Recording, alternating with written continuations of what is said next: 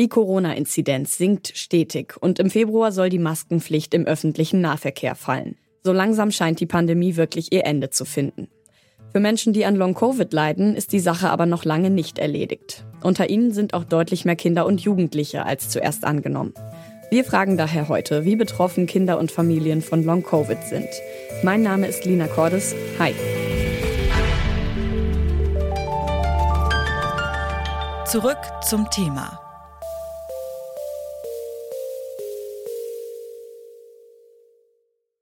Mehr als 200 Symptome werden mittlerweile zu Long- und Post-Covid gezählt.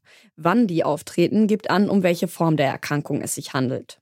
Wenn Symptome nicht verschwinden, spricht man von Long-Covid. Beim Post-Covid-Syndrom treten die Symptome erst nach der eigentlichen Erkrankung auf. Von beiden Varianten sind auch Kinder und Jugendliche betroffen. Und zwar stärker, als zuerst angenommen wurde, wie zum Beispiel Experte Daniel Filser sagt. Das liegt auch daran, dass die Diagnose bei jungen Menschen deutlich komplizierter ist als bei älteren. Unter anderem, weil junge Menschen häufig unter Symptomen wie Müdigkeit oder Erschöpfung leiden. Symptome, die sich nicht immer eindeutig einer Long-Covid-Erkrankung zuordnen lassen. Geruchs- und Geschmacksverlust zum Beispiel, der vor allem in älteren Gruppen auftritt, lässt sich leichter auf eine Corona-Infektion zurückführen. Wie sich Long-Covid bei jungen Menschen auf den Alltag auswirkt, habe ich mit Roland Elling besprochen. Er ist Funktionsoberarzt an der Uniklinik Freiburg und arbeitet vor allem zu Infektionskrankheiten bei Kindern.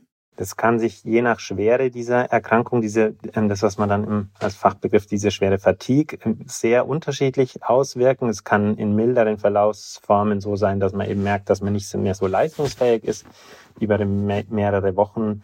Und kann aber in ganz schlimmen Fällen, und auch diese Fälle betreuen wir leider, dazu führen, dass die Kinder und Jugendlichen überhaupt nicht mehr in der Lage sind, die Schule zu besuchen und auch überhaupt nicht mehr in der Lage sind, an sozialen oder Alltagstätigkeiten teilzunehmen, sondern über viele Stunden am Tag im Bett liegen und sich sozial total zurückziehen müssen.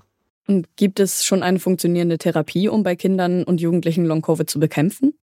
Wir haben leider im Moment keine kausal wirkenden, also an die Ursache gehenden Medikamente, wo man sagen kann, dass man da diesen Kindern wirklich helfen kann. Wir haben schon verstanden jetzt, welche Maßnahmen vorsichtig eingesetzt funktionieren können. Aber ein ganz gemeines Wesen dieser Erkrankung ist, dass das dazu führen kann, dass wenn die sich sozusagen über ihre Grenze gehen, dass das sich dann danach die Symptomatik noch weiter verschlechtert wieder. Das heißt, dass es dann sogar wieder einen Schritt zurückgeht. Und deswegen ist ein ganz wichtiger Bestandteil, mit den Patientinnen und Patienten zu erarbeiten, was kann ich mir zutrauen, wie kann ich eben kontrolliert wieder ganz vorsichtig zurück in den Alltag finden. Und dann, glaube ich, werden sicher in der nächsten Zeit auch Therapiestudien kommen mit Medikamenten. Aber da sind wir nicht auf einer, leider im Moment jetzt noch überhaupt nicht so weit, dass man da wirklich sagen kann, es gibt jetzt was schon etabliert ist, was man versuchen kann. Aber da arbeiten viele dran und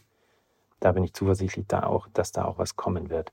Und dann ist noch ein wichtiger Punkt, den ich an der Stelle gerne ergänzen würde, der sich auch stark unterscheidet von Erwachsenen, dass prinzipiell die Prognose, dass wir viele Jugendliche kennen, die auch, wenn sie schwer betroffen waren, trotzdem einen sehr, sehr schönen spontanen Verlauf oder einen Verlauf mit begleitenden Maßnahmen, aber ohne jetzt wirklich kausale Medikamententherapie haben. Das gibt es natürlich auch bei Erwachsenen, aber es ist schon toll zu sehen, wie viele Jugendliche sich dann auch, wenn sie schwer betroffen sind, wirklich ganz wieder erholen können. Das eine ist ja das körperliche Wohlbefinden. Über so lange Zeit krank zu sein, das wirkt sich aber ja eben auch auf die Psyche aus. Wie erleben Sie denn die von Long-Covid betroffenen Kinder und Jugendlichen? Also eines der wesentlichen Dinge, die immer wieder erleben ist und was, glaube ich, auch man sich immer bewusst sein muss, ist, dass es wirklich für die Jugendlichen, die wenigen, das sind zum Glück insgesamt weniger, aber eben die betroffen sind, zum Teil wirklich schwer betroffen. Das ist natürlich so ein schwer betroffenen Jugendlichen, der vorher ganz gesund war, dass das die ganze Familie ganz dramatisch beeinflusst, ist klar. Und was viele Jugendliche berichten, ist, dass es eine Odyssee für die ist. Erstmal, bis man sagt, ja, das ist es. Und zweitens, bis das dann zu einer Akzeptanz kommt. Das hat immer noch eine ganz große Stigmatisierung. Und häufig ist es so, dass sie berichten, es ist so, dass sie sagen, wenn ich mir was wünschen würde, ist das, was ich mir wünsche, ist, dass mir endlich mal jemand glaubt. Und insofern ist es für die ganz wichtig, als erstes mal, dass sie die Akzeptanz kriegen und dass man sagt, ja, wir hören das und wir glauben das und das ist echt und wir versuchen jetzt gemeinsam, dass du da wieder rauskommen kannst. Erwachsene sollen jungen Erkrankten Glauben schenken. Aber was beschäftigt die Kinder und Jugendlichen? Das habe ich Agathe Schwarzinger gefragt. Sie ist Familienpsychologin in Wien und bietet gezielte Therapie für Long-Covid-PatientInnen und deren Familien an. Sie hat mir erzählt, was für die Jugendlichen, mit denen sie arbeitet, die wichtigsten Themen sind. Einer der wichtigsten Themen sind natürlich einfach diese Hilflosigkeit. Man ist so ein bisschen seinem Körper ausgeliefert und kann sein Energieniveau, das man gekannt hat, nicht mehr halten und ist einfach sehr eingeschränkt im täglichen Leben, und das bringt natürlich und aktiviert auch viele Ängste. Und natürlich auch machen die Eltern sich große Sorgen darüber, wie sie ihre Kinder unterstützen können und wie sie einerseits zur Seite stehen können und fördern können und unterstützen und gleichzeitig so das richtige Maß an Ausruhen und Förderung anbieten können. Das ist oft sehr verwirrend für Angehörige. Sie sind jetzt schon kurz auf die Eltern zu sprechen gekommen. Wie wirkt sich das auf eine Familie aus, wenn ein Mitglied an Long-Covid erkrankt? Ja, also wenn eine Covid-Infektion da ist, dann ist das ja oft sehr, sehr plakativ. Dann weiß man das, dann kann man das mit dem Test nachweisen.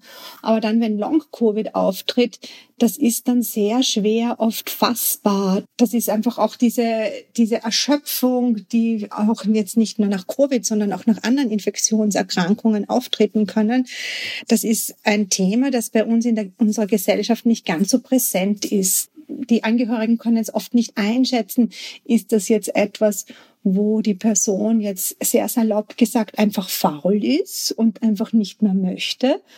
Oder ist sie wirklich so erschöpft? Also dieses Einschätzen des Gegenübers wird extrem schwierig, weil es einfach nicht mehr so ist wie früher. Und das macht natürlich auch dann große Dynamiken innerhalb von Familien. Schon vor Corona haben Sie chronisch erkrankte Personen und deren Familien therapeutisch begleitet. Was beobachten Sie da? Unterscheiden sich die psychischen Auswirkungen von Long-Covid von anderen chronischen Krankheiten? Ich habe hauptsächlich oder großteils immer wieder krebserkrankte Kinder und Jugendliche begleitet, die dann später in der Nachsorge durchaus auch manchmal ähnliche Symptome haben, einfach so eine chronische Erschöpfung, so ein Fatigue, was durchaus ähnlich ist, nicht dasselbe, aber ähnlich sein kann. Und wo es auch so der Anspruch mal ist, so eigentlich, du bist ja jetzt eigentlich geheilt und du bist ja eigentlich gesund und warum funktionierst du jetzt nicht so? Und das Arbeiten mit jemandem Betroffenen bedeutet auch immer, dass man das Umfeld mit einbeziehen muss, weil das Umfeld sich genauso gut auskennen muss wie die betroffene Person. Schwere Fälle von Long-Covid ziehen sich durch alle Altersgruppen.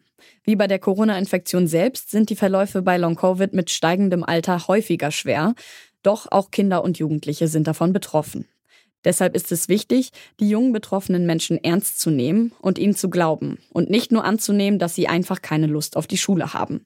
Und ihnen auf dem Weg aus der Krankheit Kraft zu spenden. Immerhin gibt es auch eine gute Nachricht. Viele betroffene junge Menschen haben gute Chancen, sich auch ohne Behandlung wieder zu erholen. Und damit sind wir raus für heute. An der heutigen Folge haben Erik Simonsen, Ina Lebedjev und Alea Rentmeister mitgearbeitet. Produziert wurde sie von Florian Drechsler. Chef von Dienst war Anton Burmester. Und mein Name ist Lina Cordes und ich sag ciao und bis zum nächsten Mal. Zurück zum Thema vom Podcast Radio Detektor FM.